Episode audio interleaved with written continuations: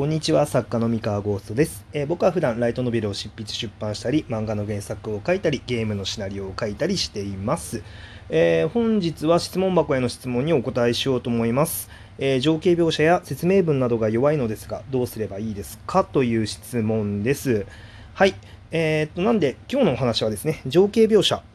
や、えー、説明文、まあ、いわゆる字の文ってやつでしょうね、きっと。この辺りっていうのは、まあ、その、どうやったら鍛えられるのか。っていうお話をしたいと思います。で、えー、とこれなんですけれども、えー、とおそらくあのこの質問者の方がまず引っかかってるのって情景描写っ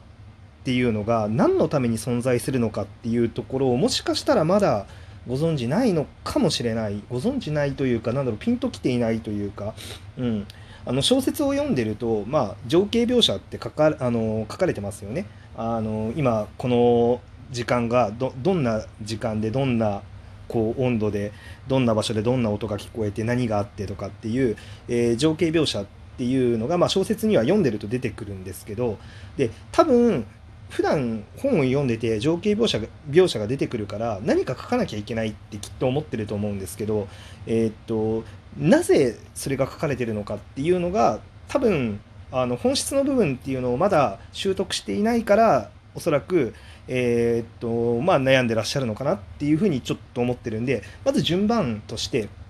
最初に何のために情景描写っていうのが存在するのかっていうのと、えっと、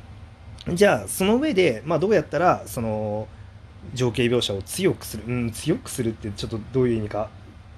わかんないんですけど、まあ、要はこれはあれですよね、巧みな情景描写だったりとか、えー、とユニークな情景描写っていうのをするためにはどうすればいいかっていう質問だと思うんで、えー、っとそういうあの意味だっていうふうに受け取ってあの説明しますね。あのもし違う意図だったらごめんなさい。はい。ちょっと強い弱いっていう観点がちょっとよく分かんなかったんで、まあ、まあ多分そういうことだろうなって思って勝手に答えちゃいます。えっとですね、えっとまずですね、情景描写なんですけれども、えー、と小説って、まあ、基本的には文章しかない媒体なんですよね。で挿絵とかもあるんですけどあの挿絵が、まあ、あるとは限らないんですよ。なんで、えー、文章だけを読んで、えー、読んでる人の頭の中に、えー、情景っていうのを思い浮かべさせないと、まあ、意図通りの演出を相手に伝えることができないんですね。なので情景描写だったりっていうのが必要になってくるんですけどでえっとですねだから逆に言うと、え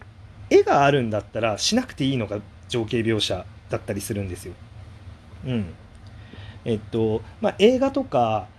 えー、アニメっていう映像作品って、えー、情景描写にあたるものっていうのは、まあ、その文章とかセリフではほぼないですよね。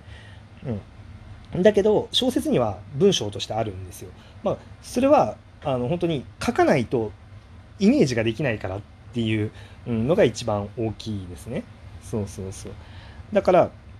あの意図したい光景っていうのをちゃんとイメージができるように書いてあげないといけない。そのために情景描写っていうのは存在する。うん、で、え、っと、まあそれを大前提として考えていただいて、で、何のためにっていうのが、これが大前提。で、えっとですね、あのさらに、えっと、これを、じゃあ、どうやったらあのその情景とか、えーと、その読者の人が伝わり読者の人に正しい情報を伝えることができるのかっていうところでえっとですねまず読者の人がこれは書かれてないと実はわからないんだよっていうことがいくつかあってでそれは作者は頭の中に情景が思い浮かんでるから、えっと、書かなくてもわかるんだけど読者は書いてもらわないと、えっと、想像ができないっていうことがいくつかあるんですよ。で、まずこれをちゃんと押さえて、文章として書いてあげるっていうのが大事なんですね。で、これ何かっていうと、まあ、あの調べてほしいんですけど、あの 5W1H っていう、うん、あのものを、まあ、調べていただけると、まあ、すごい、あのなんだろう、基本的なことなんですけど、まあ、要はその、まあ、誰がいつどこで何をなぜどのようにっていう、うんまあ、このあれですね、who, when, uh, where, what, why, how っていう、まあ、英語の英語でやったと思うんですけど、はい。あのまあ、これが実は、この辺のことっていうのが、えー、っと、書かれてないと、あの何が何だか分かんなくなっちゃうんですよ。うん。で、そこに誰がいるのかって書かないとその読んでる人は、えー、っとどのどんな人物がそこにいるんだっていう光景が頭に浮かべられないんでまず誰がっていうのは情報が必要。でそれがどんな時間帯、まあ、いつなのか。で時間帯もそうだし直前のシーンからどれぐらい時間が経ってるのかとか、まあ、要はその時間のことも書かないとまずわからないですよね。うん、ででどこなのか。場所も書かないと分かんないんですよ。うん。えー、でな、まあ、何してんのっていうのとか、まあ、なんでそこにいんのとか。で、まあ、どのようにしてこうなんかっていうまあまあっていうそのいろんな情報があるんだけど特に、えー、とそうだな情景描写に限って言うんだったらあの本当に誰がそこにいんのと,、えーとまあ、そそれがどんな時間帯なのいつのことなのとどこなのそこはっていうところがまあ一番大事になってくるかなと思っててあのここは本当に書かないとあの全く伝わんないと思った方がいいです。はいえまあ、場合によってはその場所の情報が本当にどうでもいいからもうセリフしか書かないとか、まあ、そういうことありえるんですけどでもそれをやってしまうとまあちょっと厳しいかなっていう気がしますね。あの結局ここがどこで一体誰が話してるんだっていうのが分からないままセリフだけを延々と見せられるとやっぱり分かんないあのそうですねなんかね真っ暗なまま音声が流れてる映画を見せられる気分になるんですよね。あの読んでる側からすると。うん。あのいわゆるそのどんな人物がこう喋ってるのかも分かんないしそこがどこなのかも分からないってなっちゃうと、えっと、そうすると、まあ、それが意図的であってそれその情景しか頭に浮かばないことが作者の意図通りなのであればそのやり方で全然構わないんですけど、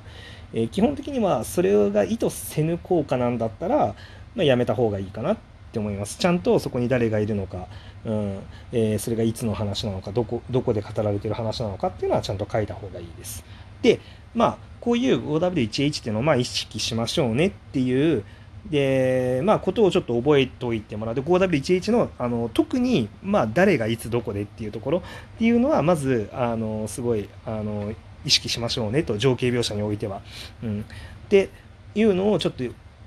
なんだろう、えー、覚えてもらって、でそしたら、ここから初めて工夫なんですよね。うん、あの何を伝えなきゃいけないのっていうところが今分かったからその伝えなきゃいけないところを巧みに書くんですよ。うん、そう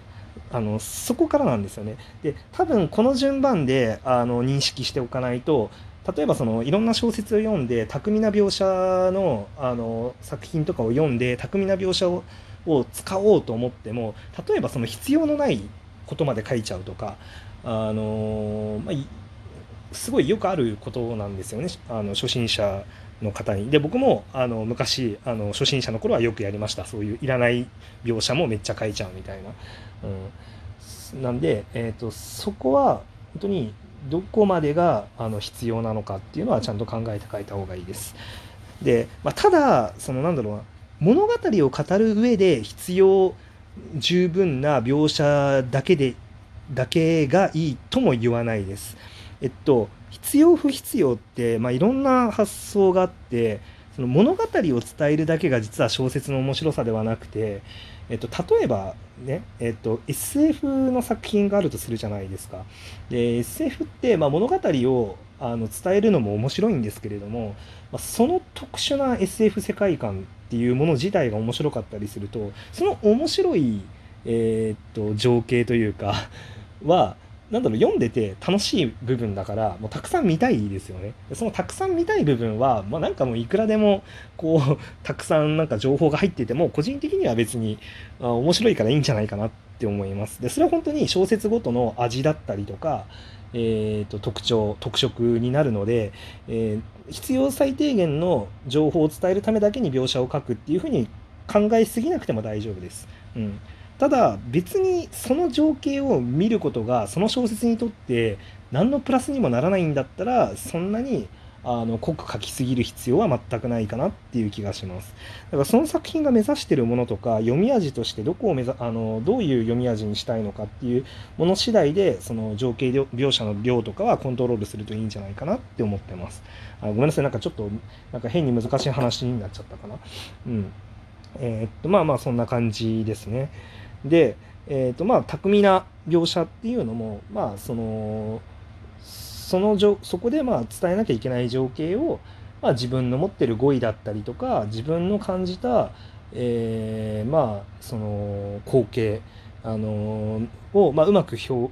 現を自分の中であの作り上げてあの工夫を持って書く、うん、そう。っていうもうあとはそこだけですね。うん、でまあ書けば書くほど、まあ、多分勝手に慣れていくのでそう。で意外とねその自分が思ってるよりもあの文章って重くなってるんであの意外と描写スカスカかなって思うぐらいが実は読者にとって一番読みやすいぐらいの描写になってる可能性は全然ありますね。